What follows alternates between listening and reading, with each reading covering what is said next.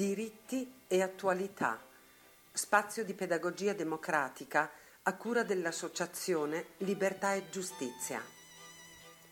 Facciamo politica nella maniera più scomoda possibile, cercando la verità e proponendo una visione lungimirante che conduca al pieno sviluppo della persona umana. La nostra bussola è la Costituzione repubblicana. Anna Arendt scriveva la verità, anche se priva di potere, possiede una forza intrinseca. Qualsiasi cosa possano escogitare coloro che sono al potere, essi sono incapaci di scoprire o inventare un suo valido sostituto. Persuasione e violenza possono distruggere la verità, ma non possono rimpiazzarla. Grazie e buon ascolto.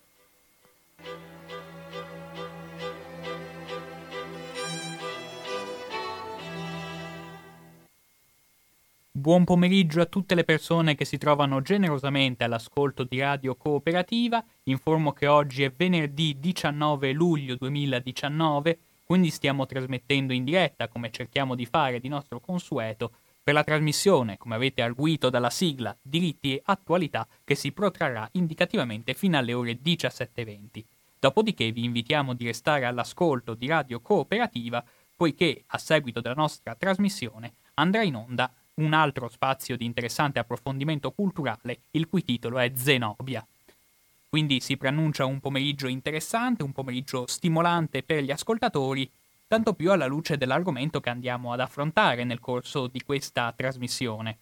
Infatti usciamo, tra virgolette, un po' dal seminato, anche se così non si può dire, se infatti nelle ultime puntate abbiamo dedicato notevoli spazi di approfondimento di natura storica sull'antifascismo padovano soprattutto, oggi andiamo a toccare un argomento di stringente, di fondamentale e direi di impellente attualità politica, vale a dire quei progetti, quelle intese, quelle bozze ancora avvolte in un alone abbastanza misterioso e di scarsa trasparenza pubblica inerente ai progetti di regionalizzazione, la cosiddetta autonomia differenziata, che alcune regioni, segnatamente, anzi parliamo di Veneto, Lombardia ed Emilia-Romagna, hanno chiesto allo Stato centrale. È un argomento di notevole complessità, è un argomento che richiede approfondimento e ci sarà forse bisogno di più spazi radiofonici per approfondirlo in maniera adeguata. Sapete bene che il nostro spazio si guarda bene dall'affrontare le questioni in maniera superficiale o retorica, quindi si parla di questioni che necessiterebbero e necessitano di spazi di approfondimento e però eh, io non, nella mia brevissima introduzione, meglio che mi taccio, e lascio la parola a una gradita ospite che è la professoressa Raffaella Nadalutti, che è docente di lettere presso alcuni istituti della provincia di Padova, che è, parla soprattutto qui in vista, in qualità per meglio dire, di essere un esponente di, che ha dimostrato attivismo e una certa abnegazione all'interno del coordinamento per la democrazia costituzionale, che è un'associazione che è la figlia diretta, diciamo, di quei comitati per il no al referendum costituzionale che sorsero per opporsi alla riforma costituzionale, il cosiddetto DDL Boschi, ancora nel biennio 2015-2016 e che adesso questo coordinamento per la democrazia costituzionale continua a sopravvivere con la presidenza del costituzionalista Massimo Villone e alla presenza nel direttivo di esponenti di rilievo nel mondo della cultura democratica e della cultura anche in senso lato, anche nello stesso mondo accademico, e negli ultimi tempi ha dedicato spazio, e l'ha fatto in maniera meritoria, visto che ben poche realtà associative si sono dedicate all'argomento, si è dedicata in maniera abbastanza intensa alla divulgazione, alla pedagogia, si può dire, dei cittadini per quanto concerne appunto questo progetto di autonomia differenziata. Quindi appunto io davvero definitivamente lascio la parola alla professoressa Nadalutti. Prego, direi che può iniziare la sua relazione, la sua disamina su questo argomento. Ti ringrazio molto Socrates, ringrazio te e anche tutti eh, gli ascoltatori in ascolto. Come ricordavi tu, il tema cui sta- su cui io sono stata in- invitata a parlare è proprio quello dell'autonomia differenziata, un tema rilevantissimo di cui, come ancora ricordavi tu, si parla davvero molto poco, soprattutto per la reticenza, si potrebbe dire, dei soggetti che sia per parte dello Stato che per parte delle regioni effettuano le trattative. Al di là di scarne affermazioni propagandistiche sull'argomento, pochissimo dagli organi istituzionali è in realtà esplicitato pubblicamente nel merito dei contenuti effettivi di una riforma che si configura però come un radicale cambiamento nell'organizzazione della vita associata all'interno della nazione. Chiariamo sinteticamente a che ci si riferisce, in aggiunta a quello che hai già detto tu, quando si parla di autonomia differenziata. Stante l'articolo 116 del titolo quinto della Costituzione, formulato con la riforma del 2001, alcune regioni del nord Italia hanno avanzato richiesta per avocare a sé la gestione di una serie di funzioni finora prevalentemente o totalmente di competenza dello Stato. Queste regioni, come dicevi, sono Veneto, Lombardia, Emilia-Romagna. Poi bisogna aggiungere che in realtà in coda si sono messi anche altri enti. La quantità di materie di cui è richiesta la gestione varia a seconda delle diverse regioni. Il Veneto è quella che rivendica il numero più cospicuo di trasferimenti, in ben 23 ambiti.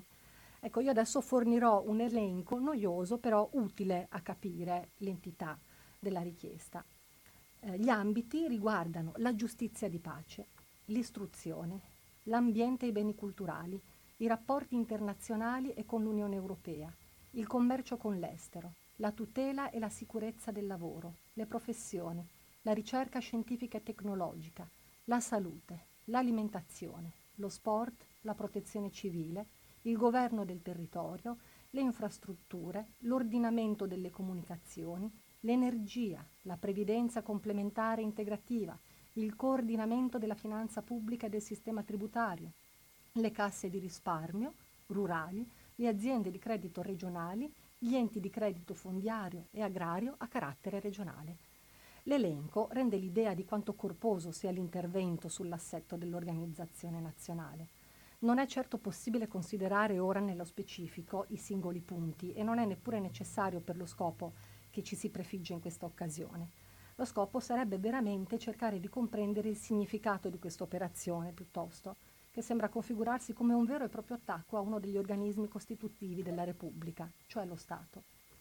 Se nelle dichiarazioni ufficiali questo non è espresso direttamente, è innegabile che il retroterra in cui affonda le radici ogni discorso di federalismo che trova largo consenso in ampi strati dell'opinione pubblica, almeno nel nord Italia, sono i proclami secessionisti che hanno caratterizzato il partito della Lega dalle sue origini discorsi che incontravano incontrano, allora come oggi, ampio favore perché nascevano da un contesto di degrado manifesto della politica, dominata da pratiche clientelari e corruttive attuate con l'appropriazione e l'uso di denaro pubblico per la realizzazione di scopi sostanzialmente privati.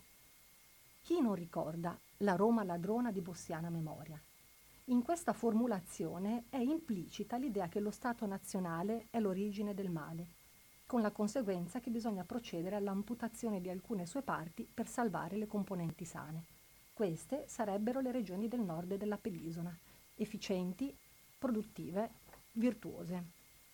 Se non che, in oltre 20 anni di storia successivi a Tangentopoli, che scoperchiò la rete corruttiva che avvinghiava la politica nazionale, è emerso con non minore evidenza, direi, di quanto successe allora, che il medesimo fenomeno soffoca anche le istituzioni pubbliche e private a livello locale. Il caso più eclatante da ricordare è quello della costruzione del Mose di Venezia, affidato al Consorzio Venezia Nuova, l'episodio di più grave corruzione della storia italiana che tanto denaro ha sottratto alle casse pubbliche, i cui responsabili sono autoctoni ma ci sono numerosi altri casi di accordi illeciti tra gruppi privati rappresentanti di vari settori delle amministrazioni pubbliche dei territori, ovunque, tanto nelle aree settentrionali quanto in quelle centrali e meridionali del paese. Resta il fatto che è il mantra dello Stato inefficiente e corrotto che continua ad alimentare l'ampia condivisione, invocata poi a giustificazione del tour de force in cui certi attori politici si impegnano attualmente per realizzare il progetto dell'autonomia differenziata. La conoscenza delle proposte che compaiono nelle bozze di intesa trapelate e nelle dichiarazioni di alcuni fautori del progetto, unitamente alla conoscenza del contesto storico-politico degli ultimi decenni, fa supporre tuttavia che il bersaglio non sia esattamente quello ventilato. Non voglio qui trattare la critica che principalmente è rivolta dagli oppositori della proposta i quali denunciano che con la sua realizzazione si perverrebbe a una divisione ineguale delle risorse tra nord e sud del paese. Sebbene in circuiti che difficilmente riescono a occupare la ribalta della comunicazione più diffusa, questo problema è stato ampiamente articolato ed esposto. Vi forniremo poi magari in un secondo momento dei riferimenti utili per andare a sviscerarlo qualora ne, abbia, ne abbiate desiderio. Voglio invece concentrare l'attenzione su una questione che resta davvero generalmente troppo in sordina ed è invece di interesse comune a tutte le cittadine e i cittadini dell'Italia.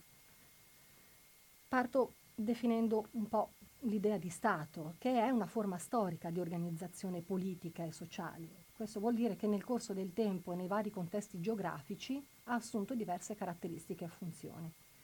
A me preme sottolineare quello che lo Stato, cioè il modo in cui lo Stato ha cominciato a configurarsi agli inizi del Novecento. Ebbene, agli inizi del Novecento il nostro Stato cominciò ad assumere la funzione di mediatore tra le parti sociali, arginando quindi almeno parzialmente lo strapotere delle elite economiche e produttive a difesa dei ceti meno abbienti, limitando e, tutele- e tutelando ad esempio il lavoro minorile e femminile nell'industria. Dopo il periodo della dittatura fascista e della Seconda Guerra Mondiale, in seguito all'entrata in vigore della nostra Costituzione, questo ruolo dello Stato crebbe tantissimo nel corso del tempo, cosicché si affermò progressivamente il modello del cosiddetto Stato sociale, che superava la forma dello Stato liberal-democratico in quanto non si limitava a tutelare i diritti civili e politici, ma promuoveva l'affermazione dei diritti sociali, come quelli al lavoro, alla salute, all'istruzione. Ecco, il progetto dell'autonomia differenziata, piuttosto che la corruzione e l'inefficienza dei settori politici e amministratori statali, sembra essere l'ennesimo colpo inferto proprio a questa funzione dello Stato, il che lo colloca peraltro, come ci sarà modo di sottolineare anche successivamente, in una posizione di assoluta continuità con le iniziative politiche attuate in Italia ormai da più di vent'anni a questa parte, tanto dai governi di centrodestra quanto dai governi di centrosinistra, che hanno provveduto a erodere ampi settori dei servizi pubblici e delle tutele per i ceti medio-bassi della popolazione Ecco, prima di proseguire con l'argomentazione, visto che, come diceva Socrates, la tematica è molto complessa, io propongo una breve pausa musicale. Beh, richiesta cosa.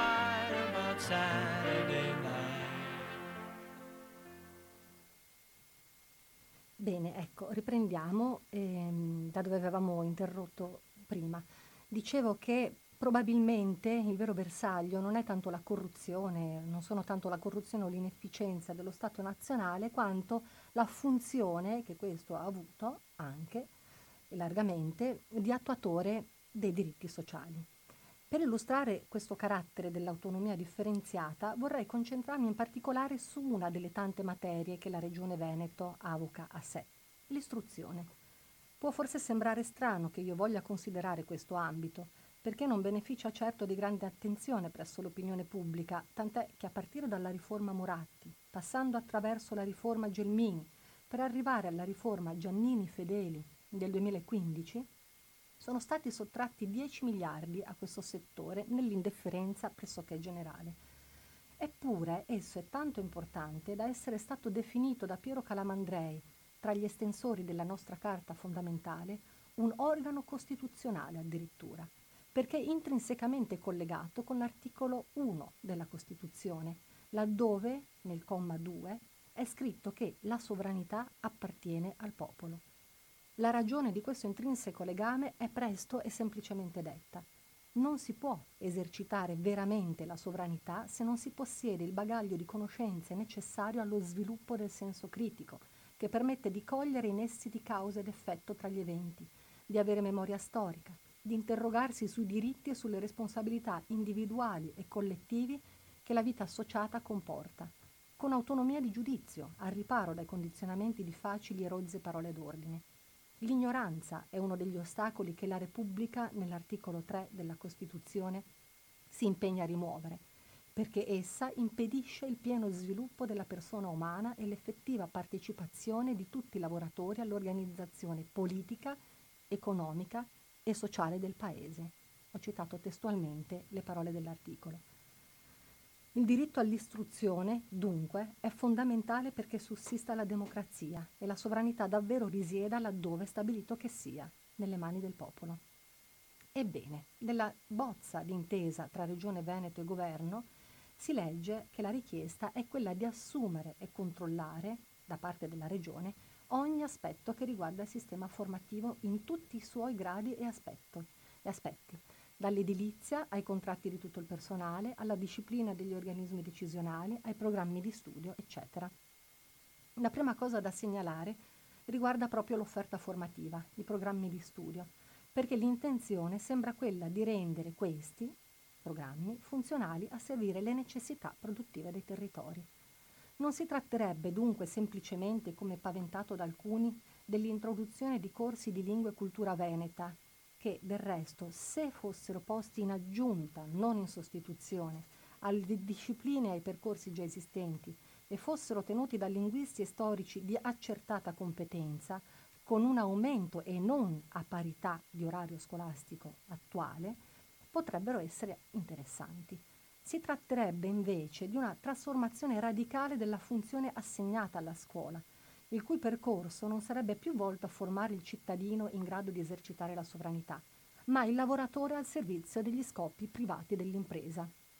Con una riduzione si può aggiungere dei costi che questa impresa dovrebbe sostenere invece in proprio per la formazione dei suoi dipendenti, per attuare politiche aziendali sulle quali, ben inteso, l'autorità pubblica non potrebbe assolutamente sindacare.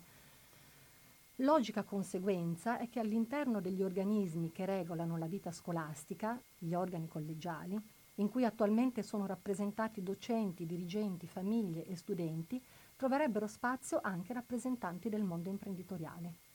Ecco quanto dichiarato dalla stessa assessora all'istruzione, alla formazione e al lavoro Donazzan in una intervista rilasciata alla rivista della Gilda, professione docente, del novembre 2018. La Gilda è uno dei sindacati degli insegnanti. Cito dunque. L'intenzione è ristrutturare l'organizzazione degli organi collegiali anche in funzione del rapporto con il tessuto socio-economico, contestualmente con la programmazione regionale, prevedendo per esempio la costituzione di commissioni permanenti partecipate dal mondo del lavoro da coinvolgere nella progettazione, nel monitoraggio e nella verifica dei percorsi formativi o nell'implementazione di un Atlante delle competenze del territorio che potrebbe orientare, come in parte avvenuto in Trentino, anche la programmazione dell'offerta di istruzione e formazione professionale. Ecco, oltre alle parole della Donazzan, altre parole che sono tratte direttamente dalla bozza d'intesa tra governo e regione Veneto, in particolare all'articolo 11, lettera A. È attribuita alla regione Veneto la potestà legislativa in materia di, gior- di norme generali sull'istruzione con riferimento alla disciplina dell'organizzazione del sistema educativo regionale di istruzione e formazione, anche specificandone le funzioni in relazione al contesto sociale ed economico della regione. Sottolineato in questo modo lo stravolgimento della funzione dell'istruzione, così come concepita da chi elaborò la nostra Costituzione, e illustrato precedentemente, Viene da chiedersi poi che valore potrà avere il titolo di studio conseguito da chi si formerà in una scuola i cui programmi potranno essere diversi da quelli di altri territori, anche in funzione proprio delle possibilità lavorative. Forse chi si diplomerà in una certa provincia del Veneto non avrà un titolo di studio spendibile in Piemonte o in Friuli o in Toscana o in Campania, eccetera? Ma un altro grave dubbio emerge sul permanere del carattere pubblico del settore dell'istruzione. Ecco, qui vi invito a una particolare attenzione perché ci sono dif- diversi riferimenti a, ehm, a, norme costituzionali o anche a meccanismi che non sono proprio di immediata e facilissima comprensione. Per esporlo comunque bisogna ricordare alcuni dati fondamentali. La Costituzione, sin dal testo originario, all'articolo 33, stabilisce che la Repubblica detta le norme generali sull'istruzione ed istituisce scuole statali per tutti gli ordini e gradi.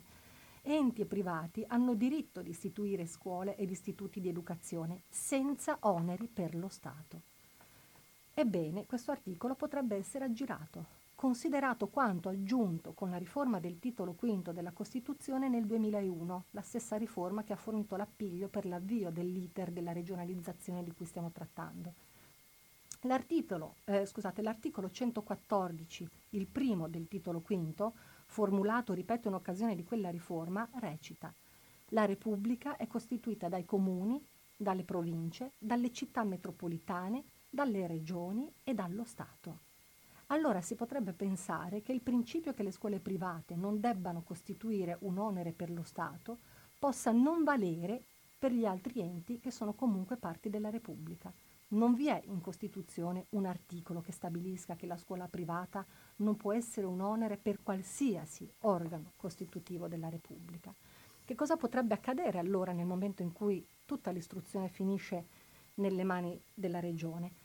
Per spiegarlo bisogna di nuovo preliminarmente chiarire innanzitutto che se attualmente la ripartizione delle risorse trasmesse dallo Stato alle regioni si basa sul criterio della spesa storica, ovvero la spesa sostenuta dall'ente nell'anno precedente per determinati servizi, si, prevede, si prevede, secondo la legge delega numero 42 del 2009, di passare nel futuro, avviata l'attuazione dell'autonomia differenziata, al criterio dei fabbisogni standard. Essi sarebbero i parametri ancora da definire sulla base dei quali misurare le spese degli enti locali che attengono ai diritti fondamentali di cittadinanza. Va notato che questo criterio di per sé comporta inevitabilmente una riduzione della spesa pubblica. Se da un lato sembra volto a garantire che non ci sia uno sperpero inutile di risorse legato a rapporti clientelari tra diversi enti e istituzioni private, per cui per fare un banalissimo esempio, a seconda dell'ospedale può variare il costo della siringa che esso acquista, dall'altra sembra impedire che ci sia la, fle- la, la, flessibilità necessaria a garantire il soddisfacimento di bisogni complessi, come quelli, ad esempio, legati alla cura delle singole patologie che possono colpire individui diversi o alla differenti necessità dei singoli studenti nel loro percorso di istruzione.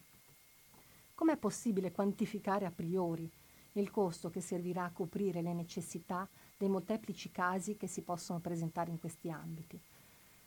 Oltre a ciò, tornando al ragionamento sulla pubblicità del sistema di istruzione, si può ipotizzare che, una volta definiti i fabbisogni standard e i costi relativi, la Regione potrebbe assegnare direttamente alle famiglie, magari tramite l'erogazione di bonus, l'importo necessario alla copertura della spesa per il servizio scuola e le famiglie sarebbero libere allora di spenderlo scegliendo anche istituzioni private in alternativa a quelle pubbliche.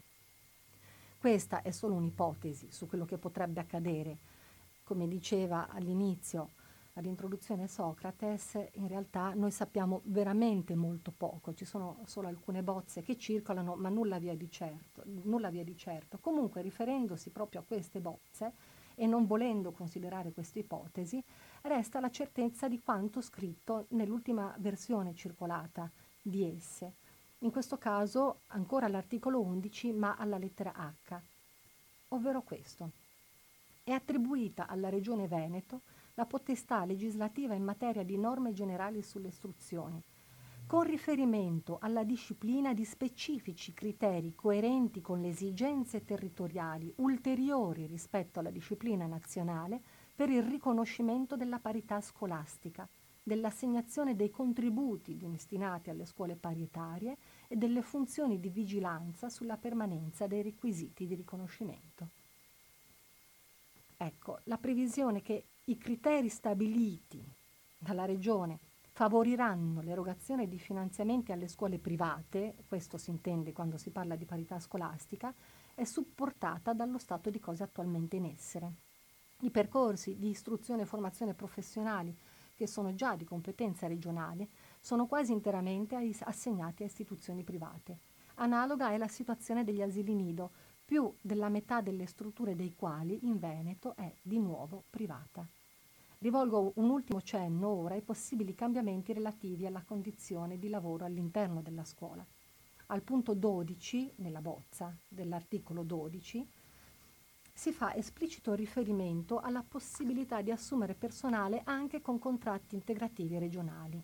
Si specifica che essi garantiscono il trattamento economico previsto dalla contrattazione, nonché il rispetto delle qualifiche e del trattamento di previdenza previsto dalle vigenti normative.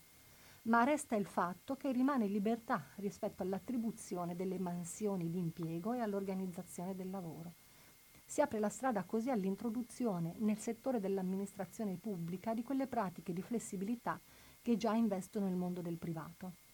E resta il fatto che il ricorso alla definizione di contratti integrativi è un passaggio utile allo, allo smantellamento del sistema basato sui contratti collettivi nazionali e che questo in ogni ambito lavorativo è uno scopo tipico delle politiche neoliberiste, perché senza i contratti collettivi nazionali, laddove la contrattazione viene attuata su base territoriale o addirittura aziendale, la forza del lavoratore diminuisce considerevolmente. E questa prospettiva allinea il progetto di regionalizzazione della scuola alle politiche che già sono state attuate dal precedente governo Renzi, sia in ambito del diritto del lavoro, per cui giova ricordare la sua riforma nota come Jobs Act, che ha minato dalle fondamenta il diritto dei lavoratori, sia nel settore della scuola, laddove, con la riforma attuata dalla legge 107, la cosiddetta buona scuola, è stata stabilita, tra le altre cose, la libertà di finanziamento del sistema pubblico da parte di soggetti privati, in cambio, ovviamente, di cospicui sgravi fiscali. Ecco, ehm, questa è una prima parte dell'argomentazione, di nuovo io farei una piccola interruzione per lasciarvi un po' di spazio e riprendiamo poi. Ottimo.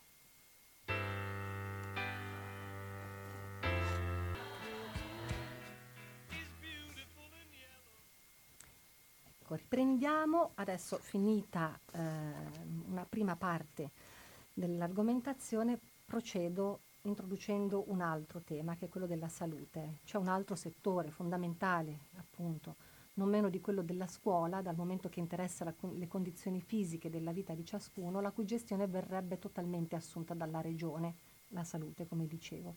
E anche in questo ambito si ravvisa quell'ispirazione di matrice neoliberista che si è individuata precedentemente. Nella bozza d'intesa tra Regione Veneto e Governo, infatti, in materia di salute, all'articolo 29, lettera L, si legge che alla Regione sono attribuite competenze su forme integrative di finanziamento del servizio sanitario regionale con un'equa contribuzione da parte degli assistiti, istituendo fondi sanitari integrativi ovvero si propone all'utenza di ricorrere anche alla sottoscrizione di assicurazioni sanitarie.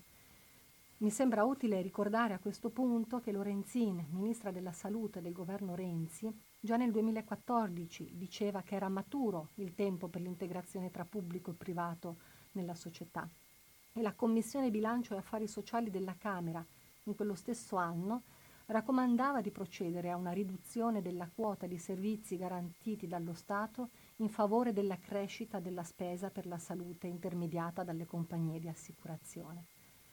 È utile anche ricordare che secondo le stime recenti dell'ANIA, l'Associazione Nazionale fra le imprese assicuratrici, il comparto è arrivato a valere nel 2018 ben 2,9 miliardi di euro, il 45% in più rispetto ai 2 miliardi dei premi raccolti nel 2013.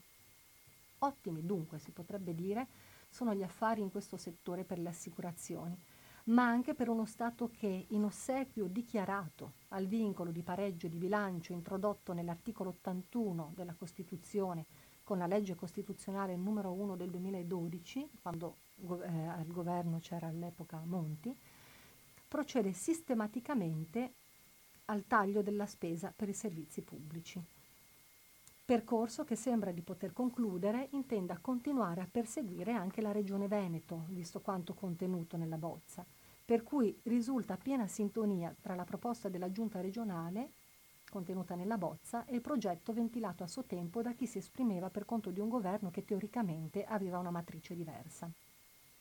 Certo, se lo Stato o la Regione invitano alla sottoscrizione di fondi integrativi, essi riducono la propria spesa, ma questa ricade sulle e sugli utenti, che vengono poi trasformati in clienti di un servizio che dovrebbe essere invece un loro diritto fondamentale.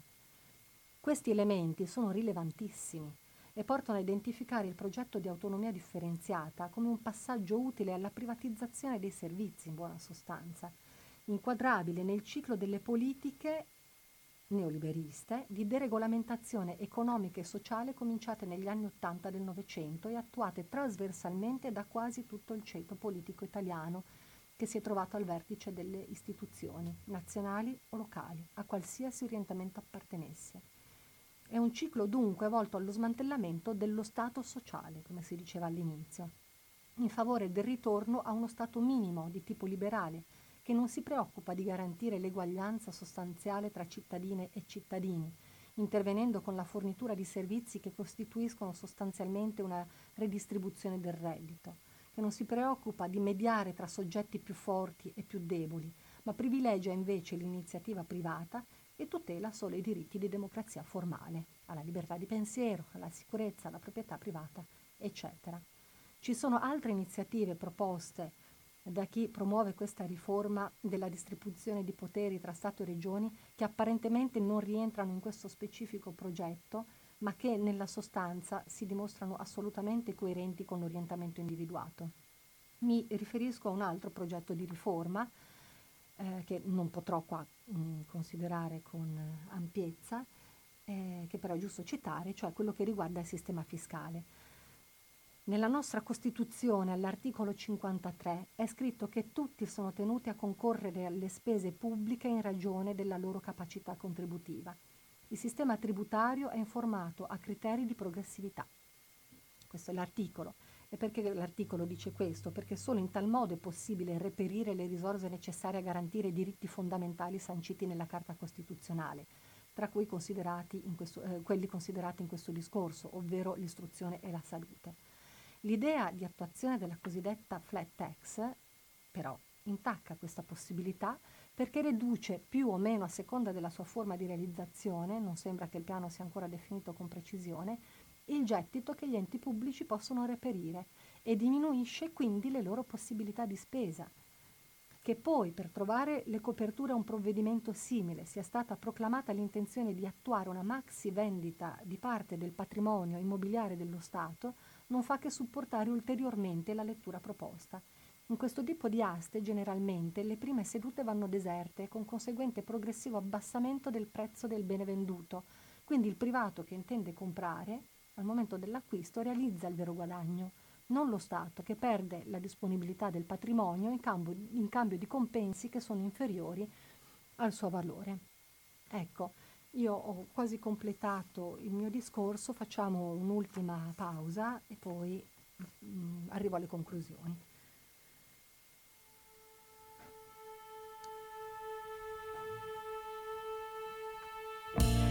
Dunque, elefa- eh, elencati i fatti precedentemente ricordati, io eh, mi avvio alle conclusioni con un'ultima considerazione che secondo me va, va fatta. Noi oggi siamo destinatari di una comunicazione che spicca, secondo me, non per il suo valore autenticamente informativo, ma al contrario per un fine che direi opposto, ovvero confondere la conoscenza dei processi realmente in atto. Spesso questa confusione è creata lanciando nel discorso del dibattito pubblico e giornalistico termini di nuovo conio o di nuovo significato, parole come ad esempio buonismo, giustizialista, sovranista. Lo scopo sembra essere quello di orientare preventivamente la percezione della realtà dell'opinione pubblica, fornendo di questa realtà una rappresentazione semplificata o distorta. Mi interessa ora verificare questa affermazione con la definizione di sovranista, con cui si indicano ormai quegli schieramenti politici anti-europeisti intenzionati a difendere, secondo quanto proclamato nel loro discorso pubblico, gli interessi della propria nazione dalle politiche imposte a livello di Unione Europea. Ma la pratica della loro gestione alla prova dei fatti non si dimostra coerente con il contenuto di questa definizione, come quella di chi si dichiara europeista convinto, la loro pratica invece va nella direzione delle politiche cosiddette di austerità che sono state decise a livello europeo con la sottoscrizione del Fiscal Compact nel 2012, un trattato il cui principio cardine è l'equilibrio del, bilan- eh, scusate, l'equilibrio del bilancio negli, eh, degli Stati. Lo stesso affermato dal già ricordato articolo 81 novellato della Costituzione, che si riflette poi a livello locale con il patto di stabilità interna. In base a questo principio, per dichiarazione esplicita o tacitamente, si procede al taglio della spesa pubblica, che si dice troppo elevata e pericolosa, adottando varie strategie.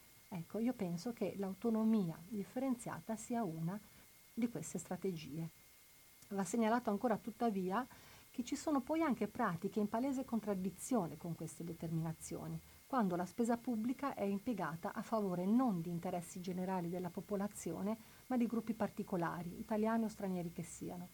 A livello locale si può citare il già ricordato caso del Mose, perché ampiamente noto, però diciamo uno per tanti, a livello nazionale il caso delle spese per la difesa, che secondo l'osservatorio Milex di cui è facile trovare il sito in internet, ammonterebbe per il 2019 a 25 miliardi, di cui 3,1 miliardi per l'acquisto di nuovi armamenti. A un ulteriore livello si può ricordare il caso dei trattati internazionali che prevedono la clausola ISDS, che vorrebbe dire Investor State Dispute Settlement.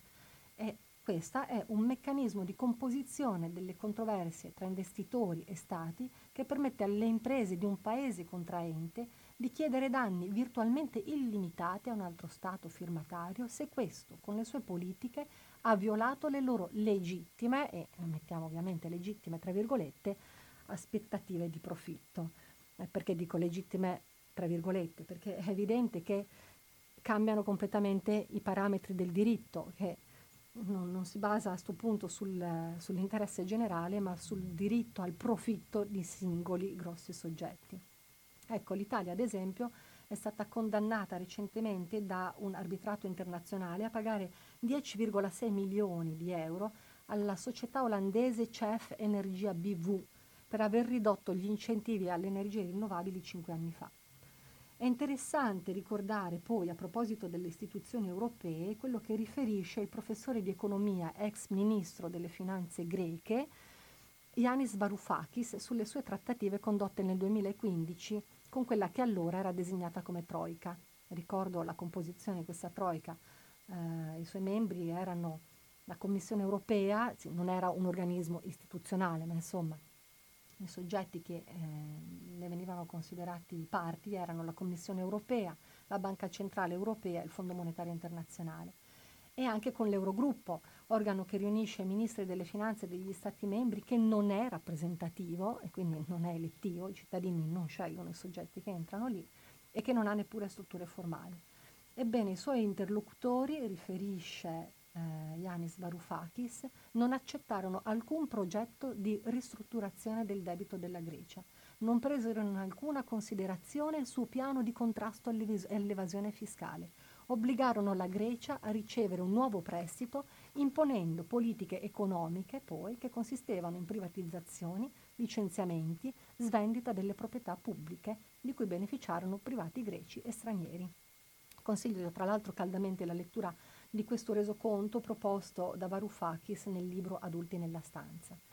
Ecco, sono arrivata al termine eh, della mia esposizione e vorrei concludere a questo punto citando le parole poste ad esordio di un bellissimo libro che si intitola La lotta di classe dopo la lotta di classe del grande sociologo Luciano Gallino, libro nel quale gli fornisce una lettura delle tendenze politiche, sociali e economiche del mondo contemporaneo, indicando tra l'altro come ad oggi sostanzialmente tra potere politico e potere economico ci sia una porta girevole che permette un travaso costi- continuo di soggetti che appartengono a entrambi i mondi e che si traducono sostanzialmente in politiche che vengono attuate a favore non della collettività ma di singoli grandi soggetti.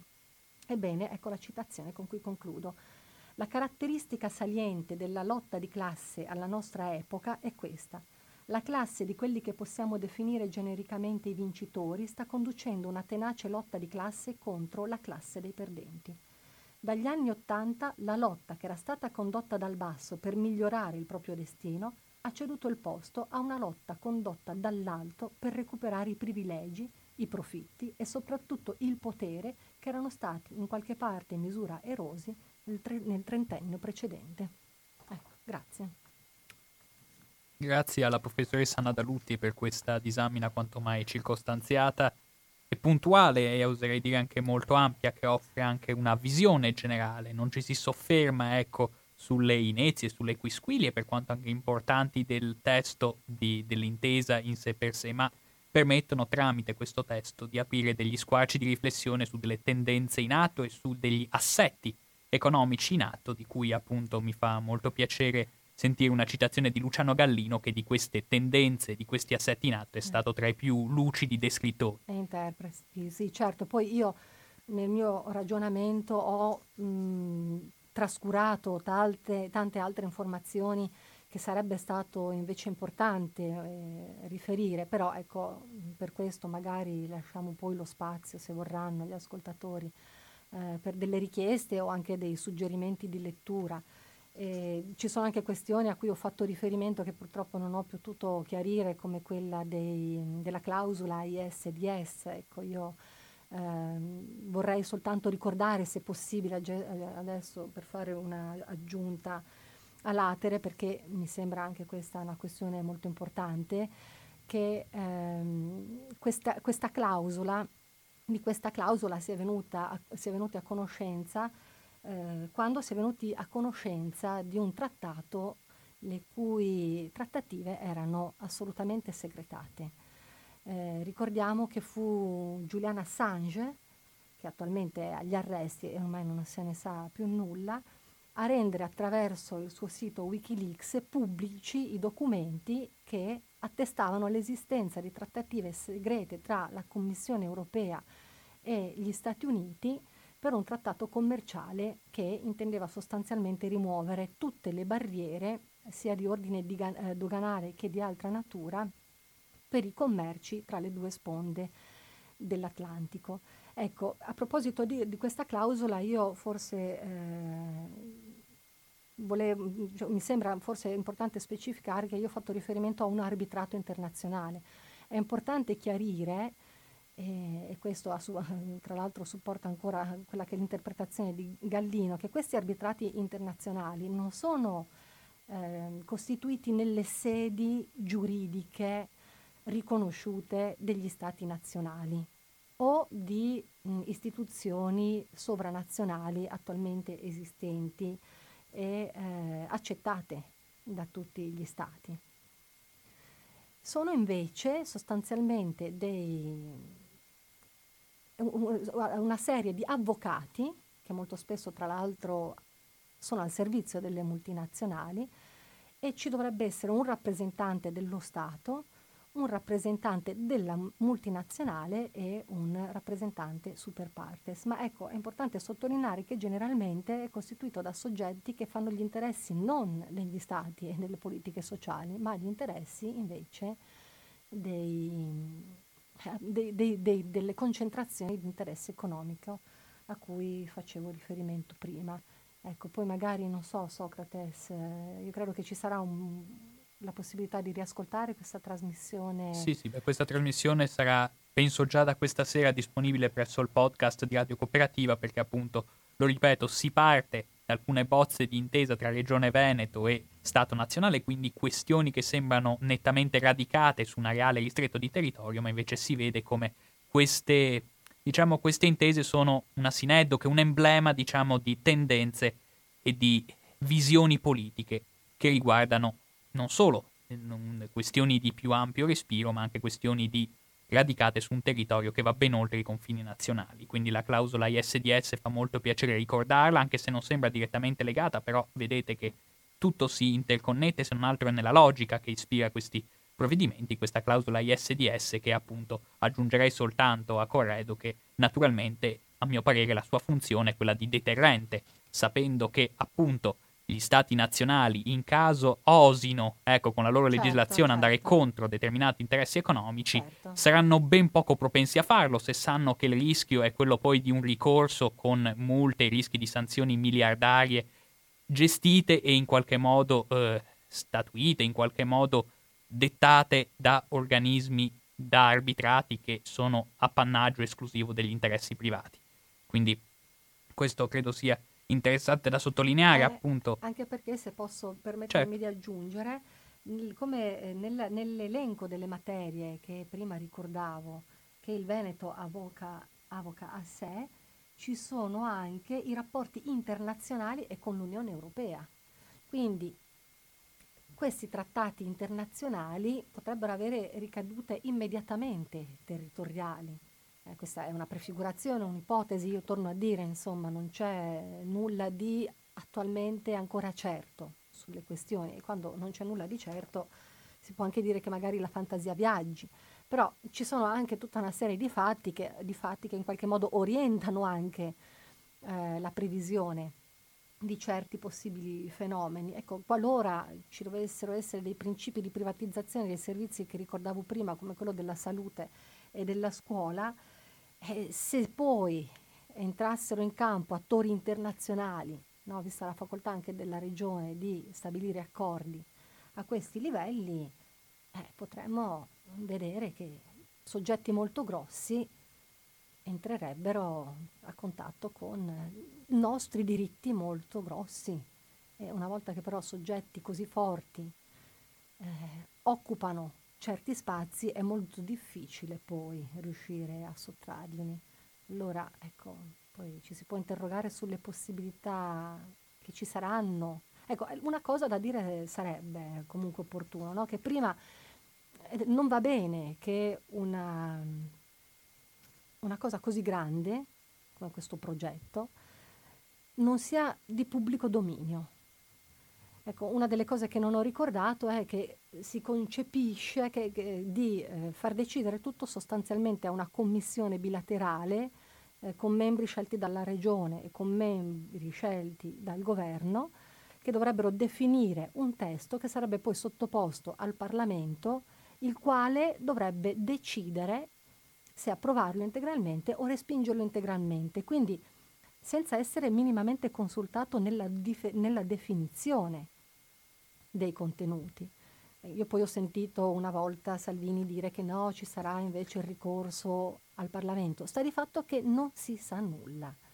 Ecco, allora forse le cose che sono state dette non sono vere, però noi dovremmo avere la possibilità invece di avere cose certe. Il dibattito dovrebbe essere pubblico, in modo tale che i nostri rappresentanti, perché finché esiste la democrazia noi eleggiamo delle persone, e la nostra rappresentanza è nella sede del Parlamento, ecco allora sarebbe fondamentale che i nostri rappresentanti fossero lì puntualmente messi al corrente di tutto quello che succede e che il dibattito pubblico fosse estremamente ampio, magari acceso, ma ampio e fondato sulla certezza di quello che si dice, non così al buio.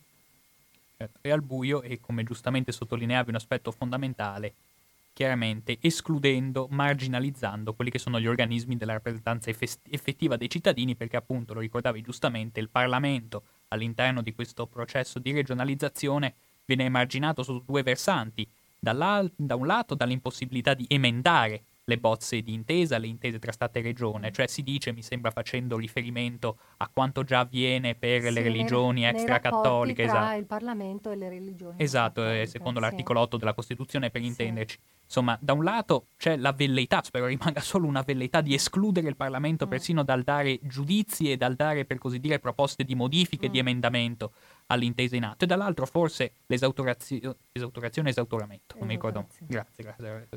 Ogni tanto la docente di lettere serve in questi casi. Ecco, no, diciamo, le, l'emarginazione, per così dire, del Parlamento avviene forse in un ambito più importante, cioè nella definizione dei fabbisogni standard, diciamo che dovrebbero superare il criterio della spesa storica nell'attribuzione delle risorse alle singole realtà regionali, laddove appunto la definizione del fabbisogno standard verrebbe esclusivamente relegata insomma, all'appannaggio di questa commissione paritetica Stato-Regione, in cui anche in questo caso il Parlamento, ma in generale non è perché sta particolarmente simpatico il Parlamento, il Parlamento è importante perché è la diretta emanazione della sovranità popolare e anche in questo caso la sovranità popolare viene tranquillamente debellata.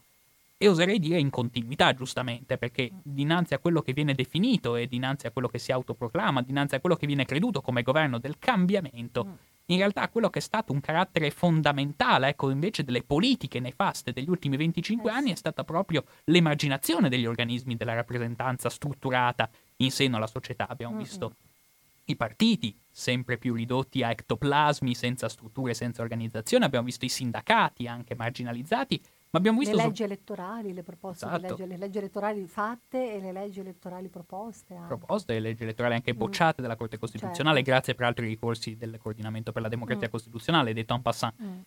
Ecco, ma vediamo come l'esautorazione del Parlamento è una cosa che dimostra come questo governo, altro che governo del cambiamento, il ricorso a voti di fiducia, maxi emendamenti, leggi delega, decreti legge, canguri, taglioli, ghigliottine, tutti strumenti che contingentano e comprimono il libero dibattito parlamentare, peraltro in un Parlamento che, come ricordava giustamente Raffaella, grazie a leggi elettorali del tutto artificiose, artificiali, non sono rappresentative poi delle, dell'effettiva composizione elettorale del Paese, Insomma, la dicono lunga su come questo governo si collochi in netta continuità mm. con quanto è stato professato, con, quante, con, quelle che sono state le politiche condotte negli ultimi 25 anni, a mio modesto parere, con risultati nefasti, quantomeno per i miei interessi. Per gli interessi più forti, invece, credo che invece loro possano dirsi discretamente soddisfatti e si potranno definire ancora più soddisfatti dinanzi a questi processi di regionalizzazione, come ben ci ha spiegato la professoressa Nadaluti.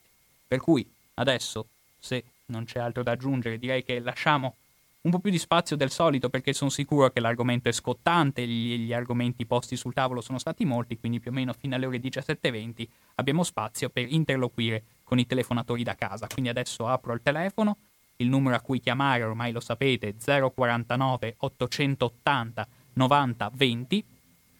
Per chi vuole intervenire, appunto, lo ripeto, 049 880 90 20. Il tema che si è affrontato è complessivamente quello della quello della regionalizzazione. Sei pronto chi parla? Sì, buonasera. Salve Luigi. Senta, io l'ho ascoltato attentamente, poi c'è stata anche un'altra trasmissione su questo tema, a questa, a questa radio. Io mi sono fatto questa opinione. Quando venne fuori la Lega con Roma Ladrona, ormai sono passati tanti anni, era perché una possibile svolta a sinistra andava combattuta e fu combattuta con la Roma ladrona. Fece passare in secondo piano che le tangenti venivano osservate e pagate soprattutto al nord, perché spostarono totalmente l'obiettivo e in virtù di quella faccenda si ripercosse che tutte le questioni che potevano essere immesse nelle coscienze furono totalmente allontanate. Ora, siccome la storia non si ferma e i nodi vengono ai pettini inevitabilmente e la, la situazione meridionale o la questione meridionale, uno la chiami come vuole, è arrivata ai pettini e arriverà sempre di più, perché le distanze, indipendentemente dall'autonomia differenziate o meno, le distanze si aumentano tutti i giorni, ma non solo dal punto di vista economico, anche dal, anche dal, punto, di, anche dal punto di vista culturale, di, di costume, da, da, tutti, da tutti i punti di vista. Ecco, come fu una, una posizione studiata e vincente quella di Roma ladrona, oggi sarebbe dal punto di vista sociale a sinistra una divisione dell'Italia. Io so che posso essere anche eretico, oppure posso essere quello che uno vuole, ma io gli esprimo il mio pensiero e se uno lo guarda in modo non subito eh, negativo, eh, da non parlarne, ma se lo, se lo esamina come è il pensiero. Oggi noi abbiamo due Italie, ma l'abbiamo proprio due Italie. Basta guardare, io so che, le, che, non, che non interessa, ma basta guardare il campionato di calcio. Il campionato di calcio ci sono squadre che, che falliscono.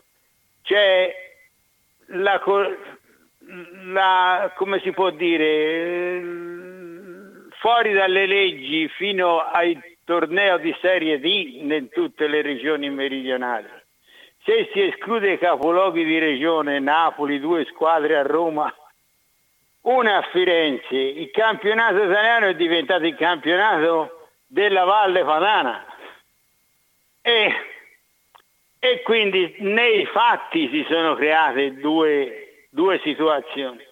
Però se nei fatti si sono create due situazioni, la un tempo si sarebbe detto lo sviluppo della lotta di classe, oggi sono, sono robe antiquate dirlo.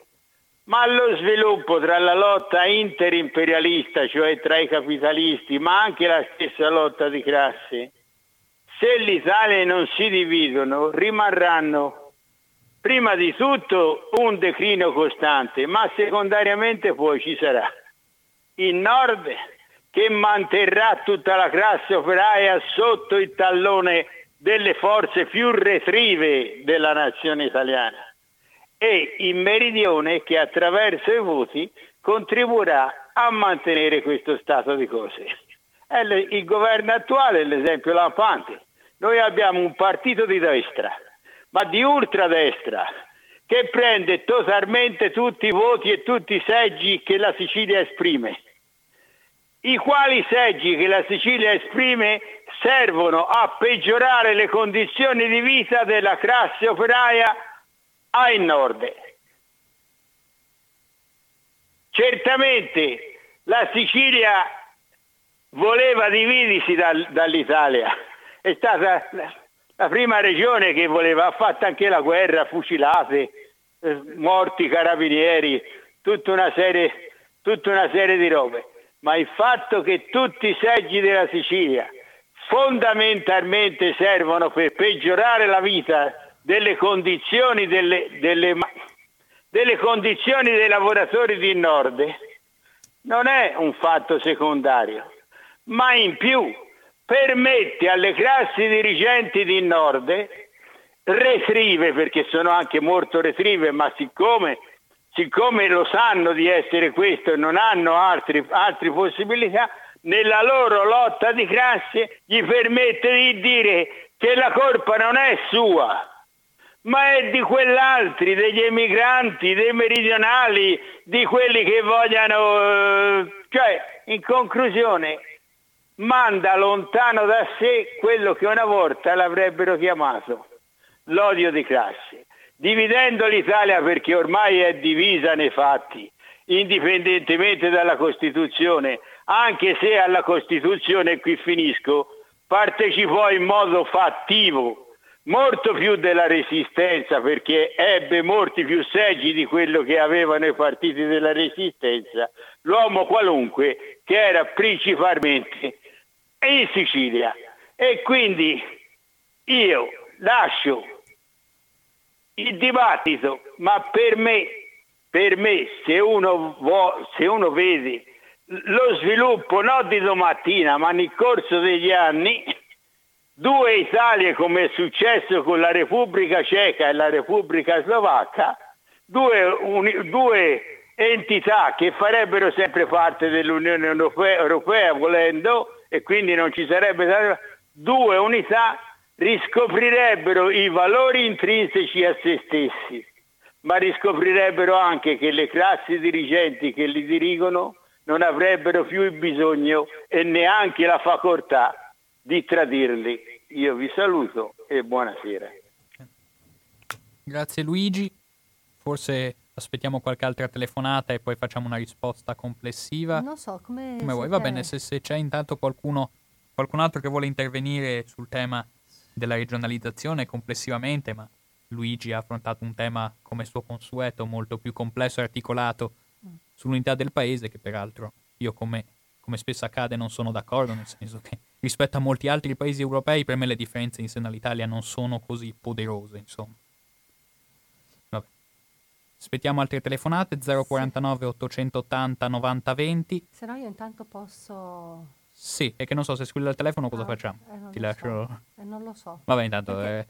eh, rispondi pure, dai. Ma non lo so, perché ha, ha, detto tante, tante cose e tra l'altro secondo un, eh, una linea di ragionamento che è diversa dalla mia, quindi non è neanche facile ricompattarle eh, per essere organici nella risposta. Allora io me ne sono appuntate alcune.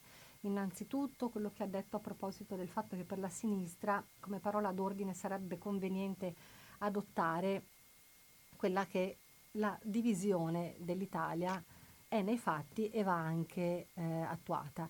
Beh, io potrei dire che eh, questo mi dà la possibilità di ricordare una cosa che io non ho mai detto nella mia esposizione precedentemente, ovvero sia che in realtà quando ci fu il referendum che aveva soltanto valore consultivo, a ottobre del 2017 in Veneto per l'autonomia, anche il PD fu uno dei sostenitori di questa partita. Eh, e quindi diciamo che è già stato ascoltato Luigi. Devo dire che il fatto che mh, proprio questo soggetto politico abbia assecondato, abbracciato un'idea che, la, di, eh, che, è una bandiera della Lega, a me fa dubitare piuttosto che pensare che sarebbe utile per la sinistra proseguire sulla stessa strada. E io devo dire che, visto che in realtà da, da dopo la caduta del muro di Berlino ci sono eh, fenomeni di grandi concentrazioni ma al tempo stesso anche di frammentazioni, ma queste non hanno mai portato poi sostanzialmente beneficio ai popoli, più che seguire questa strada, forse bisognerebbe capire che per la classe operaia, se vogliamo ragionare in questi termini, sarebbe giusto veramente riprendere la via dell'internazionalismo, per cui io credo che oggi invece di parlare dei problemi dell'Italia, della classe operaia italiana, dovremmo parlare dei problemi della classe almeno a livello europeo, per non parlare dei migranti, ma sento che telefonano quindi... Sì, sentiamo la, la telefonata, pronto chi parla?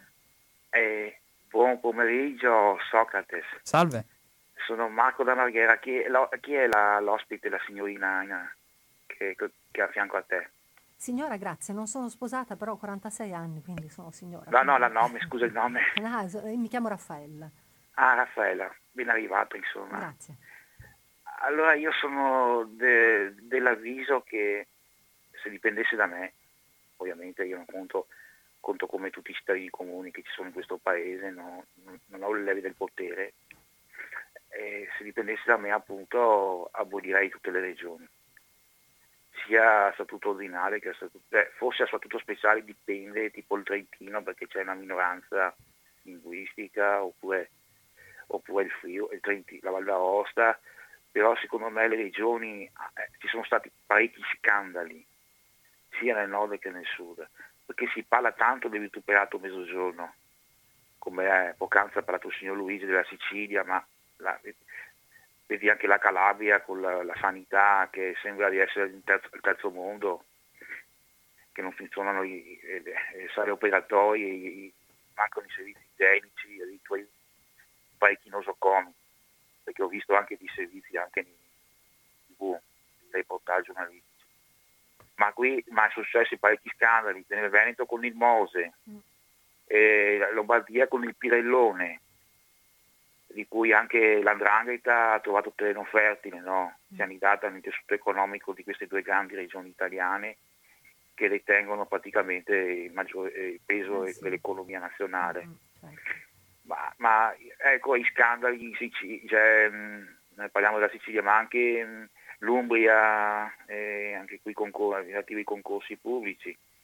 Cioè, non so, io non so come la pensate, ma io sono per l'abolizione di tutte le regioni. E darei più eh, rappresentatività ai comuni, uh-huh. perché rappresentano più le istanze dei cittadini. È vero che la sanità è gestita dalle regioni, però io ridurrei drasticamente le funzioni alle regioni, che sperperano un sacco di soldi anche, anche il Piemonte, mi ricordo, col, col famoso Cota, mi ricordate di Cota? Certo, sì. Famose, eh, le sue mutande, scusa, scusa perché una, una signora, una signorina, ma comunque dai, rispetto, ma comunque, ecco, e, e, e, ehm, tanti scandali sono successi in questo paese con le regioni. Tanti, eh, tanti. Eh certo, certo. Perché si parla tanto della corruzione all'interno dello Stato. Mm dei partiti sia a livello nazionale che a livello locale, anche soprattutto a livello nazionale. Vedremo cosa succederà con questo polverone della, dei legami tra la Lega e, e, e diciamo, i soldi presunti provenienti dalla Russia, Putin. Mm. Vedremo cosa succederà. Però mh, scandali ci sono anche a livello locale. E come no? Dappertutto. Certo, se dovessimo andare... Eh, secondo, da... me, eh, secondo, me, deve esserci un, un, forte connubio tra lo Stato e, e le entità locali. E, e basta questo, questo neoliberismo imperante che c'è. Basta perché cioè, ogni, ogni, vi ho sentito in gran parte no, quando, quando eh, la vostra, la vostra nella vostra trasmissione l'analisi che avete fatto, no? Cioè, hanno tagliato i servizi, no? tutti i governi che sono susseguiti di qualunque colore politico da, in questi sette anni di Repubblica Italiana. Hanno sempre vilipeso la Costituzione. Tu, caro Socrate, tu sei anche impegnato nel Sante dell'Ampi, quindi sei battuto anche contro la riforma per fortuna gestinata da, dall'elettorato riguardo alla Costituzione di, di Renzi. Ecco ti sei, ti sei battagliato bene, ti ho sentito in radio con Don Albino tante volte, hai fatto bene, insomma, è una battaglia sacrosanta quella. Cioè, sempre dipesa la Costituzione, mai rispettata da, da, alcune, da alcun, alcunché classe dirigente politica che ha governato questo paese. Ecco. Vi ascolto e datemi una vostra risposta un po' più esauriente. Ecco, io, io la penso così dopo Va bene? Sì, certo. Grazie, grazie davvero. Grazie, grazie, vi abbraccio tutte e due. Grazie, grazie, grazie. grazie. Fate un, perché la vostra trasmissione è un dovere, anche, cioè, un dovere civico, fate tanta informazione e, e ci aprite gli occhi anche, tante persone. Anche a noi, gente, diciamo, comuni mortali. Eh. Anche noi lo siamo, ben esatto. inteso. Siamo sovrani, ecco, però, eh. questa, questa, Costituzione è stata eh, col sangue voluta, cioè, scatena, cioè, scatuita dal sangue dei nostri partigiani che hanno combattuto il nazifascismo. Quindi è, quando, quando viene vilipesa è un, è un colpo al cuore, un colpo al cuore, veramente. Questo volevo dirvi. Grazie. Grazie. Ciao, abbraccio. Grazie. Ciao, ciao. Ricambio l'abbraccio prima di lasciare la parola a Raffaella. Specifico soltanto che l'impegno per il referendum costituzionale è stato non solo mio, ma una parte importante va anche a Raffaella, che anche se non l'avete sentita in radio, però il suo impegno costante e ricco di abnegazione ce lo ricordiamo tutti. Sì, chi parla? Sì, buongiorno, buon pomeriggio Luciano da Treviso. Salve. Ma eh, avete inteso bene cosa ha detto il signor Luigi? Perché eh, non è una critica al vostro pensiero, ma è una disamina molto lucida su quello che sta succedendo. Cioè praticamente il signor Luigi, cosa che io non avevo mai pensato, a dire la verità, è che al nord serve la pochezza del sud e al sud serve la ricchezza del nord. Sostanzialmente ha detto questo. Quindi non è che ha detto del discorso della divisione dell'Italia come un qualcosa che lui vorrebbe fosse attuato, ma ha detto che questa unità si basa su un qualcosa che serve reciprocamente a, uh, a, una classe di persone per mantenere lo status quo, anzi per peggiorarlo, per peggiorarlo perché è quello che sta avvenendo. Quindi questa osservazione della Cecoslovacchia non è per niente campata in, in aria, anche se ovviamente la divisione della Cecoslovacchia molto probabilmente è avvenuta per motivi diversi, per una questione, eh, per questione diversa. Mi ritrovo perfettamente eh, se ci penso a questo ragionamento. Perché il PD si è, eh, eh ha, ha, ha, appoggiato diciamo, questa specie di referendum consuntivo sull'autonomia che io sono andato a votare e ho votato contro tanto per schierarmi perché non lo ritengo per niente valido e quant'altro. Per questo motivo perché altrimenti sarebbe stato isolato, guardate un po', guardate le percentuali dei voti. Credo credo che una delle cose che spesso eh, sento eh, su questa radio, che seguo sinceramente come il pane, perché mh, mm, diciamo eh, è genuina, ok? E che probabilmente bisognerebbe capire che se, eh, se c'è una situazione che è questa, cosa che io posso proporre di diverso perché possa essere cambiata. E mi spiego, se io sono contro Salvini su come sta trattando il soccorso in mare alle persone che stanno annegando, perché io non posso chiedermi perché la persona sta per annegare. Il mio dovere è di salvare la persona che sta annegando.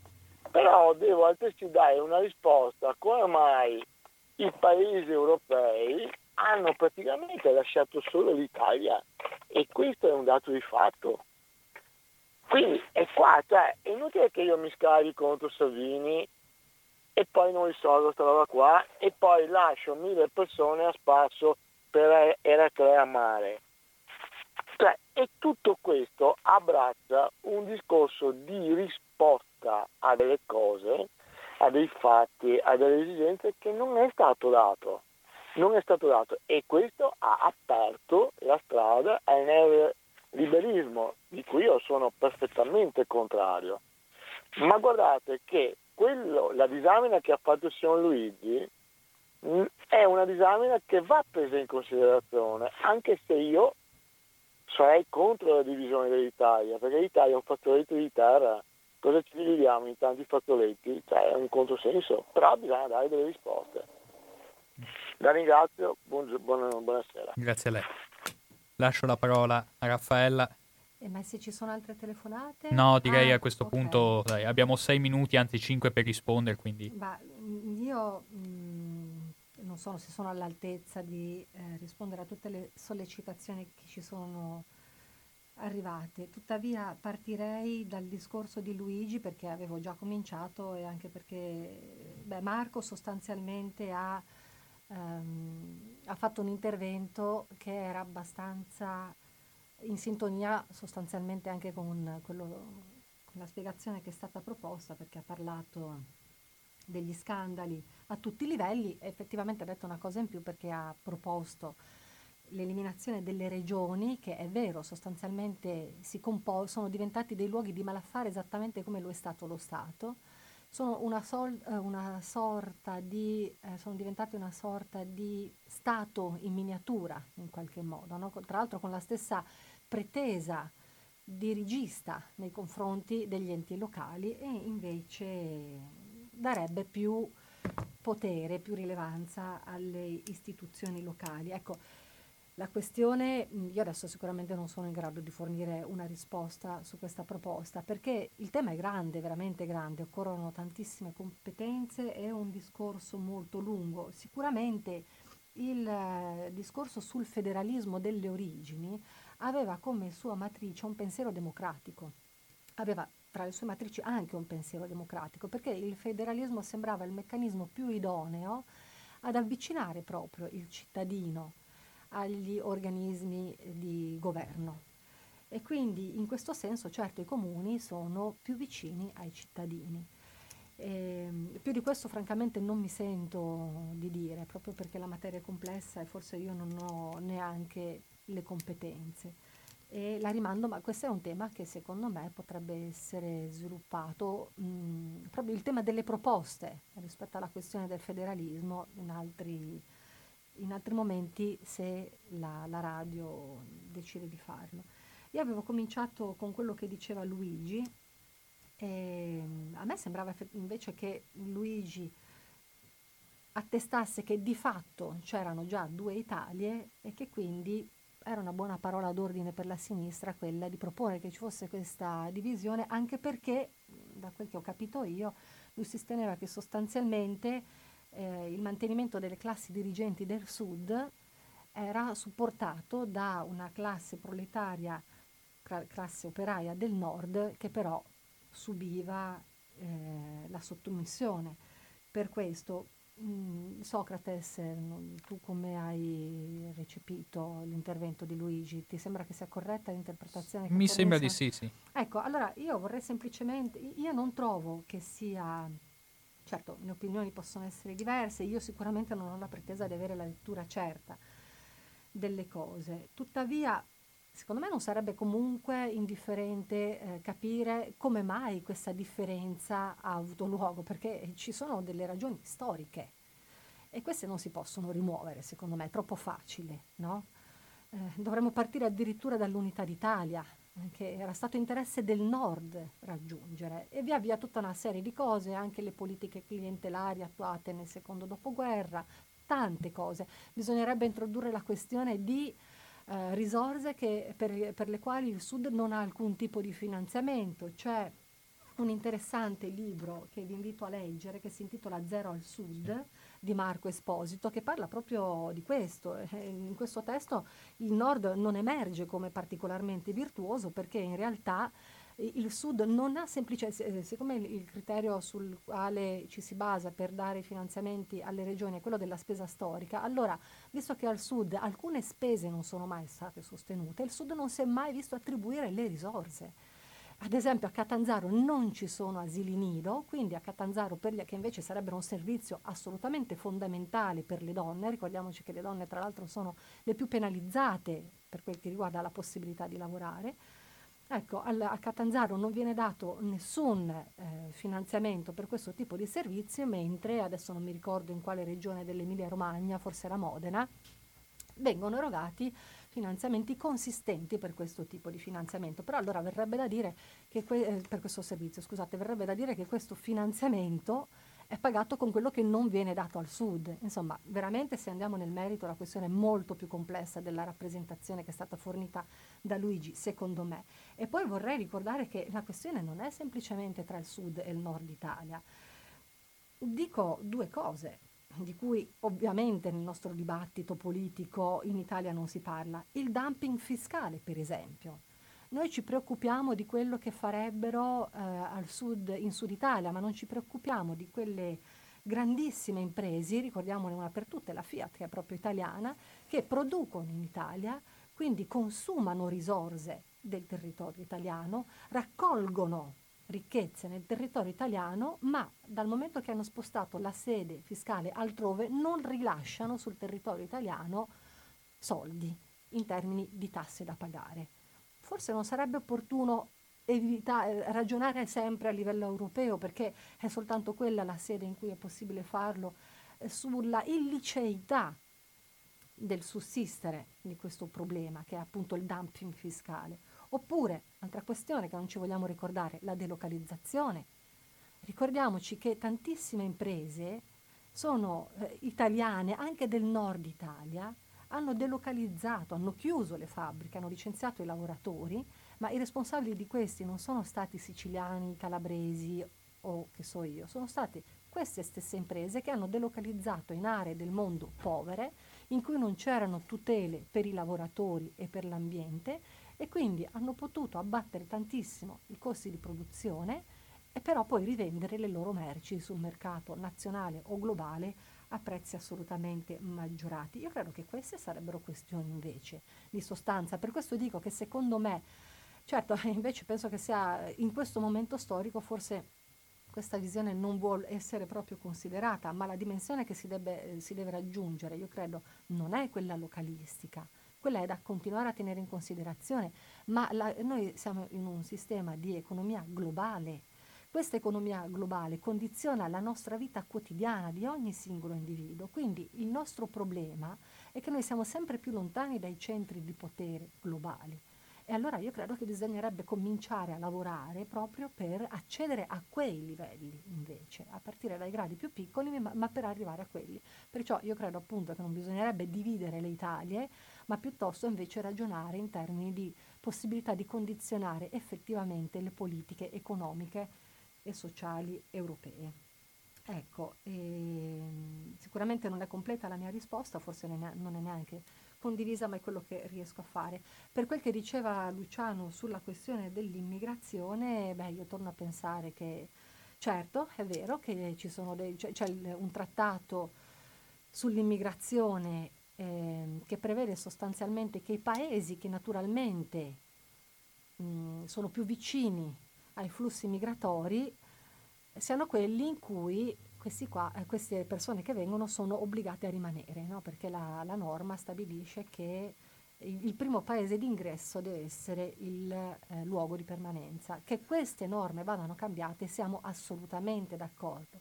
Che tuttavia la questione dell'immigrazione sia la questione centrale, ecco io dubito. Credo che si debba parlarne molto, che si debba in modo onesto eh, e puntuale, sviscerare tutti gli aspetti, perché beh, al di là del fatto che eh, c'è un dovere, come diceva giustamente, in, con, in, modo assolutamente condivisibile Luciano, c'è un dovere assoluto di salvare chi sta negando e su questa questione non si discute, là, al di là di questo ci sono, ci sono, tante questioni che possono essere considerate positive, ma potrebbero essercene anche alcune negative. Io credo che in maniera onesta, limpida e trasparente, a beneficio di tutti, se ne potrebbe ragionare, ma non in modo strumentale come attualmente avviene. Ecco, per quel che riguarda poi mh, la questione del referendum regionale, io vorrei, è vero, la, la, la, percentuale dei votanti fu favorevole per il 98%, però quando riferiamo noi l'esito di questo tipo di, eh, di elezioni, di votazioni, dimentichiamo sempre il dato dell'affluenza. Ricordiamoci che all'epoca l'affluenza fu del 57,2%, certo, un'affluenza altissima, però insomma, che non arrivava al 60% e di quel 57% fu il 98% a votare a favore. Ecco, quindi resta una parte tutto sommato comunque non irrilevante perché è, è, oltrepassa il 40% dei cittadini della regione che tutto sommato di questa questione non si sono preoccupati e se forse noi avessimo la possibilità anche qua eh, saltando i livelli ideologici di vederla concretamente, allora potrebbe anche darsi che l'orientamento delle persone sarebbe diverso. Ah, insomma, l'importante, torno a dire, è poterne parlare avendo dati concreti e con un dibattito pubblico che sia aperto e con un Parlamento che abbia la possibilità di intervenire. Ecco, io ho concluso, non so se Socrates vuole aggiungere qualcosa. No, assolutamente non posso perché abbiamo sforato di 5 minuti e 40 secondi, quindi insomma... Scusa. No, no, ringrazio. Anzi, Raffaella, per chi vuole approfondire, ripeto, è un argomento talmente vasto che richiederebbe ore di trattazione. Mi è fatto piacere che si è fatto riferimento sia a Marco Esposito nel libro Zero al Sud che dimostra in maniera molto puntuale. Volevo fare anche una citazione visto che ce l'ho sotto mano il libro, ma a questo punto è meglio evitare che dimostra in maniera molto puntuale quanto sia fasulla la storia di un sud spendaccione mantenuto sulle spalle di un nord laborioso. Questa in una serie abbastanza numerosa di pagine ci dimostra come questo sia assolutamente falso e dall'altro riferimento alla lettura per chi ritiene anche in ossequio all'idea delle, dell'autonomia differenziata che una regione, una persona più ricca sia ricca per delle innate capacità, per le innate potenzialità, per, per un innato merito individuale, ecco la lettura obbligata, oserei dire, è quella del professor Luciano Gallino. Prendete un libro qualsiasi che sia già citato e forse quello più di agile lettura, La lotta di classe dopo la lotta di classe, che è un libro sotto forma di intervista che si legge in maniera molto scorrevole, soprattutto nei mesi estivi. Ma oserei, per, eh, anche sul tema delle porte girevoli tra settore pubblico e settore privato, un capitolo molto importante era nel libro L'impresa irresponsabile, sempre di Luciano Gallino. Prendetevi se no Finanzcapitalismo, che vi descrive in maniera molto puntuale per arrivare agli ultimi che sono stati il, ehm, il colpo di Stato di banche e governi e l'ultimo che infine debito, denaro e doppia crisi. No, si chiamava aspetta, debito. L'ultimo. L'ultimo è uscito proprio nel 2015, ah. prima che purtroppo il professor Gallino ci lasciasse. Mi sembra si chiami Debito, denaro e doppia crisi. Insomma, se volete smentire la tesi secondo cui ci siano dei poveri che non meritano risorse, non meritano servizi, non meritano dignità, perché in fin dei conti sono degli scansafatiche, questi libri che vi dimostrano come funziona l'attuale assetto di produzione, l'attuale distribuzione delle ricchezze, vi dimostrano in maniera abbastanza circostanziata di come questi siano luoghi comuni da cui è necessario e doveroso distanziarsi. Per cui adesso scusate la rapidità dell'eloquio, ma non potevo fare altrimenti. A me non resta che salutarvi, ringraziarvi. Se vuoi salutare anche tu. Certo, grazie dell'ospitalità in questa trasmissione, grazie a te Socrate, grazie alla cooperativa, grazie agli ascoltatori e buona, mm. buon pomeriggio. Esatto, per cui noi adesso ci risentiamo con la nostra trasmissione Diritti e Attualità il venerdì 2 agosto 2019 in cui presumo che ritorneremo a parlare di storia me non resta che salutarvi, ringraziarvi e consigliarvi di non mollare le frequenze di Radio Cooperativa. Un caro saluto, a risentirci.